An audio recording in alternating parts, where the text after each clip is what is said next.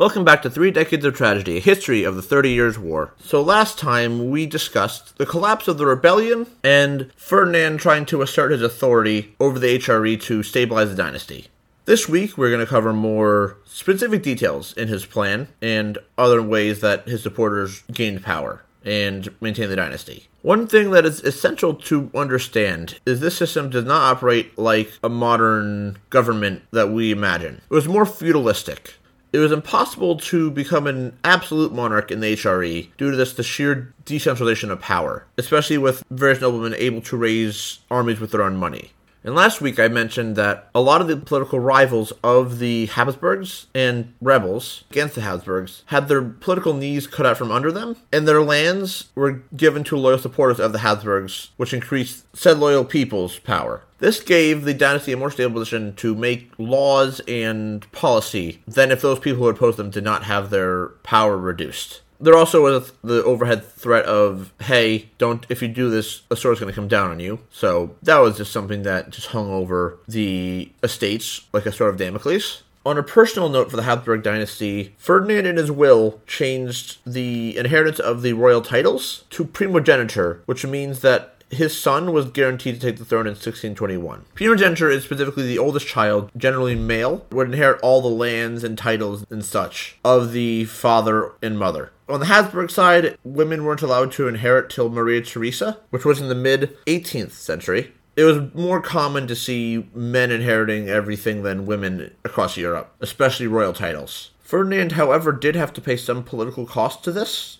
he was forced to give up the Tyrolean lands to his brother Leopold during this time period. Tyrol is a part of the western extreme of Austria at this time that eventually got absorbed into Bavaria. But the move wasn't illogical. Leopold had been the governor of that territory since about 1618, so giving it to him was unnecessary evil. The estates were also not dissolved. The estates meaning the voting bodies of all of the various duchies and kingdoms in the HRE. Lusatia and Silesia were able to keep their privileges since Lusatia was occupied by the Saxons early in the war, and Silesia assisted imperial troops after the initial rebellious wave collapsed. Ferdinand was rather limited when dealing with other non parts of his territory, but he effectively could only institute new constitutions in Upper Austria, Bohemia, and Moravia, but those stayed roughly the same up until the revolutions of 1848, which is an interesting time period. If you're interested in that, I'd recommend the Revolutions podcast. And in these constitutions, if there was a monarchy or title like that, then it would become hereditary to the Habsburgs, which was specifically a target against Bohemia to avoid a Bohemian revolt like that happening again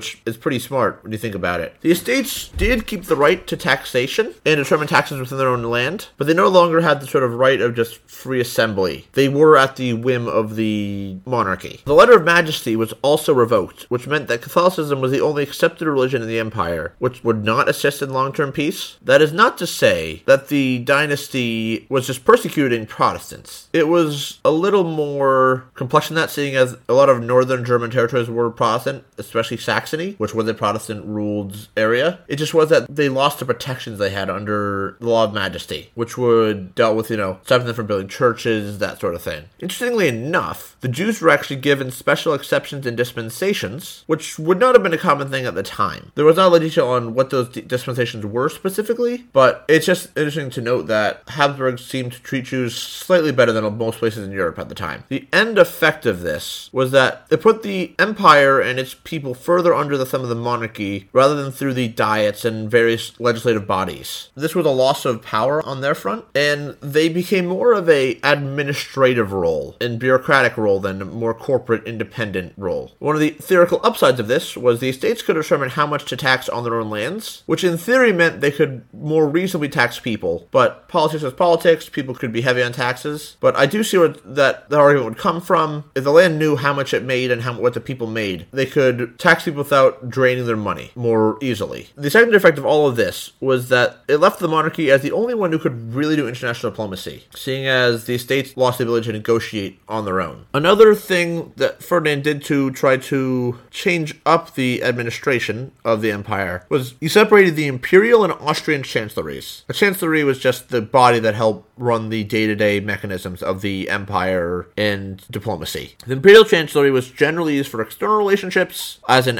outside the HRE, specifically focused on other imperial estates, and the Austrian one more dealt with the internal matters of the Austrian territory, and as well as running the monarchy in general, though sometimes they cross paths. This was effectively the beginning of what we call centralization of power under what we could recognize as a central government, which is relatively new at the time, since the HRE was still coming out of the old feudalistic model. This was the time period that interested me, because this was not the only country that was doing this. I liked history looking at it from a societal change point of view, so that was just a very obvious thing about that. And like I mentioned a little earlier, the land of defeated enemies was taken partially and given to allies of the Habsburgs. This undermined their economic and political threat, as well as created more loyalty among those who got this land. This also created a pool of loyal talent that Ferdinand could recruit from for administrative roles, generals, people with talent, that sort of thing. This reoriented the patronage system to center on the crown, which gave them more influence. The patronage system, if those of you aren't familiar, I believe I covered it in the chapter on the HRE, like way at the beginning of this. But effectively, the patronage system was someone could give money to another nobleman, and the relationship was one person got money, and the other person had to support the house in other way, whether it be politically, economically. The other side was getting some sort of benefit that wasn't just direct money. And the web would extend further and further down. If the crown gave money to somebody else, and then that person could support somebody else, etc., etc. But in the end, it all came back to the crown, which would uh, become the glue that actually held the HRE loyal to the Habsburgs for the next several generations. This change wasn't really felt right away, but starting with the post war children, they benefited from the new arrangement of Europe. They got money, influence, power, and all they had to do was suck up to the dynasty. There was no urge to change the system, seeing as if you support the dynasty, you could get benefits. Again, I'm generalizing. There's people that will that dislike the empire, all that, but it's just some perspective on why something like HRE held together. I should note that many of these changes came from fiscal logic and was more improvised for the time. This wasn't intended to be like this is going to stabilize the, the dynasty for generations and generations. It was something that was short-term gain that happened to benefit long term. On another somewhat separate note, many people who were rebels and other people who were seen seen to be enemies were arrested and given the death penalty for opposing the dynasty, especially those under the imperial ban. The imperial ban is the, the efficient outlaw under the empire's authority. Initially, it was more common for people to get executed, but as the Catholics began to get the upper hand, Ferdinand turned some of their sentences into lifelong prison sentences, especially after his various supporters realized that executing people would create long-term conflict with the people that were, you know, getting executed and their families and just general religious tension as well. But enough people, or at least giving them long-term prison sentences, would create better goodwill than looking like a bloodthirsty emperor who wanted to punish his enemies. That one was a little bit of a side thing, not super essential, but just an interesting note I saw when I was reading. Overall, what the Emperor did was less overt centralizing of power, and he more reoriented how the system functioned and how the system was loyal to him and the dynasty. Many of the changes would help assist in creating a more central government, but that was not the intended effect at this time. It just made it more essential to support the dynasty than previously you needed to. And I think Ferdinand did a rather smart job here. Again, there was problems, and he wasn't perfect, and he was still a more ambitious man, and not exactly the most religiously tolerant, but the fact is, he did stabilize the government in the long term for the HRE in Austria. So I have to give him props for that. However, that was not the only thing that I need to talk about here. And then the next one is property. I did mention property before, but since around 1620, people had rebelled against the dynasty, had had part of their property taken away by the government, which was specifically done by the Liechtenstein Commission. Uh, just to give you a scale of how much property was taken, this is the largest expropriation of property up, up until the communist land expropriations in 19. 1945. The land expropriations continued up until 1623 when there was enough protest to get them to stop this. Although by this time, most of those who had rebelled had already taken, although by this point, most of those who had rebelled had already had their land taken from them. So there was no need to do that. Burghers were still getting their lands taken, but this is at a much smaller scale. Uh, burghers are wealthier people who tend to live in cities slash general city dwelling people. If you guys want numbers, I have, I have some for you. Around 680 Bohemian noble families lost their property, with 166 losing basically everything. 135 Prague burghers also lost theirs, along with along with others in around 50 or so towns throughout Bohemia. 150 Moravian estates were seized from around 250 families, which, to give you an image described in my narrative book that I'm using, over half the Moravian population changed their landlord, which is rather significant. Another effect of this was in Bohemia, German families became more in- influential than native noble families, which was a sticking point in Czech history, and even up to the 20th century was considered a, effectively sort of a long-term crime punishment for Bohemia. You should keep in mind that taking land was not unusual or something people would challenge on a legal basis. Most people threatened with it would try to claim mitigating factors in order to avoid or reduce the punishment, which in many cases was granted, just with a lesser punishment. The crown actually only took around 1% of the total land taken from the rebels in this time period. Most of the land was given to other supporters, seeing as people seeing the crown taking all the land would view it as an overstretch of their authority. The crown tended to avoid taking land from family of those related to rebels, only taking land from people who were directly involved in the rebellion. So they wouldn't take land from the brother of a guy in the rebellion. Or in certain cases, if someone abdicated their position as the ruler, they wouldn't take it from their children either, which many nobility would try to avoid having their family's land taken and titles. They also tended to have forced auctions, which would have people sell off their land for a somewhat cheaper price in order to compensate them for their land. Although this was usually paid with debased coinage, which was coins that were worth less than the standard coinage of the time. And like I covered earlier, this expanded the client and patron system due to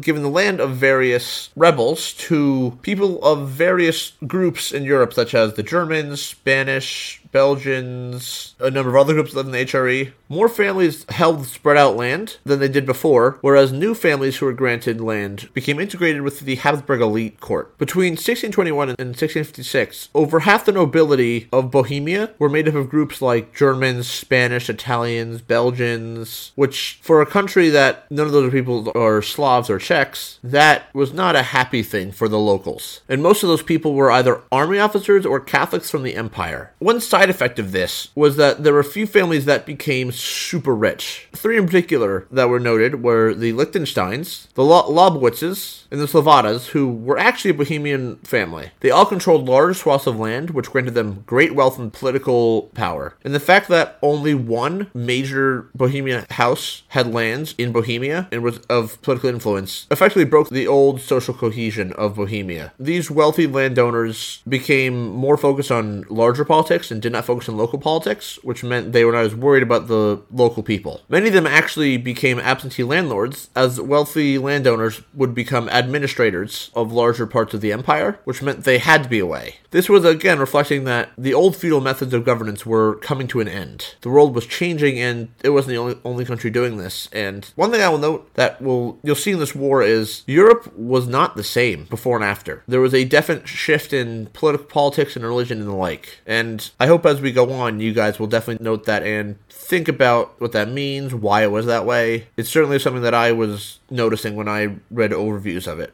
I just want to thank you for listening in, and I hope you enjoyed it. Next week, we will discuss the Palatine lands and the attempted recatholicization of the empire. The social media links will be in the description or on the various links themselves. You can email me at 3decot at gmail.com or contact me through a contact form on the website. Reminder, I have a Patreon if you to support me, and I'll see you guys next time.